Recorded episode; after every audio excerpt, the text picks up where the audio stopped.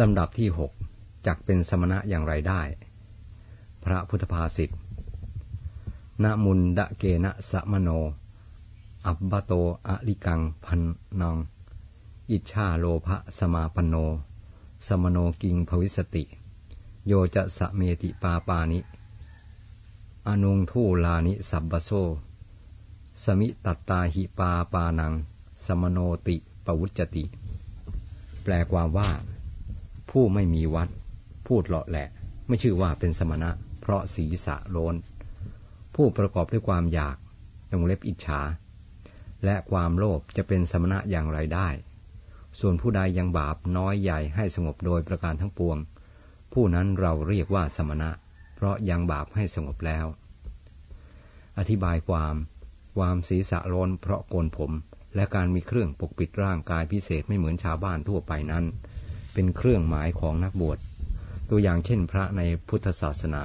พระสงฆ์ไทยโกนผม หนวดเคราและคิ้ว นุ่งสีห่ม นุ่งห่ม ผ้าสีเหลืองหม่น พระลังกาและพระและพม่าไม่โกนคิ้ว เพราะถือว่าในพระบาลีมิได้บอกให้โกนคิ้วด้วย ในพระคาถานี้ตรัสว่า คนที่ไม่มีวัดวงเล็บเปิด วัดคือข้อปฏิบัติที่ดีงามเหมาะสมวงเล็บปิด พูดพร่อยจะเป็นสมณะหาได้ไม่ แม้จะศีรษะโลนวงเล็บเพราะคนผม ก็ตามอันหนึ่งคนที่ยังมีความอยากในวงเล็บอิจฉา และความโลภจะเป็นสมณะได้อย่างไร อัตถกถาอธิบายว่า ความอยากนั้นหมายถึง อยากได้สิ่งที่ยังไม่ได้ ส่วนความโลภนั้นคือติดใจ หมกมุ่นพัวพันอยู่ในสิ่งที่ได้แล้ว คือหลงไหลในสิ่งนั้นไม่มีนิสรณะปัญญาในการบริโภคใช้สอย ความเห็นของข้าพเจ้าว่า ความอยากนั้นคือความปรารถนาในปัจจัยสี่อย่างไม่มีที่สิ้น มีความหิวความต้องการอยู่เรื่อย ไม่รู้จักพอ ส่วนความโลภนั้นคือความทยานอยาก ไม่เลือกว่าสุจริตหรือทุจริตกระหายจนทนไม่ไหว แม้ได้โดยทุจริตก็เอา เป็นพระก็เรียกว่าประกอบอเนสนากรรม คือการแสวงหาที่ไม่สมควรแก่ตน ส่วนผู้ใดสงบบาปเสียได้ทั้งหยาบทั้งละเอียด ผู้เช่นนั้นแหละพระองค์เรียกว่าเป็นสมณะแท้จริง สมณะแปลว่าผู้สงบ สงบอะไร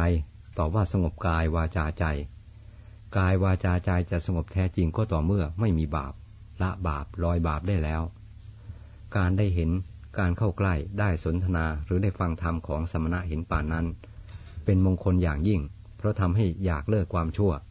ประพฤติความดีอย่างท่านบ้าง อยากสงบอย่างท่านบ้าง เรื่องนี้พระศาสดาทรงแสดงเมื่อประทับอยู่ในกรุงสาวัตถี ทรงปรารบภิกษุชื่อหัตถกะ มีเรื่องย่อดังนี้ เรื่องภิกษุชื่อหัตถกะ ได้ยินว่าพระหัตถกะนั้นเที่ยวพูดฟุ้งกับภิกษุสามเณรและกับคนทั้งหลายว่า ท่านทั้งหลายจงไปที่โน้น เวลาโน้น เราจะโต้วาที ตีวาทะกับคนโน้น แล้วรีบไปในที่นั้น เมื่อไม่มีใครมาโต้วาทีตีวาทะด้วยก็กล่าวอวดว่า ดูเถิดท่านทั้งหลาย พวกเดรธีไม่มาเพราะกลัวผม นี่แหละคือความแพ้ของพวกเดรธีดังนี้ พระหัตถกะเที่ยวพูดฟุ้งไป กล่าวอย่างโน้นบ้าง อย่างนี้บ้างตามเรื่องที่อยากจะกล่าว พระศาสดาทรงทราบเรื่องนั้นแล้ว รับสั่งให้พระหัตถกะเข้าเฝ้าตรัสถาม เมื่อพระหัตถกะรับเป็นสัตว์แล้ว จึงตรัสว่าฉไหนเธอจึงทำอย่างนั้น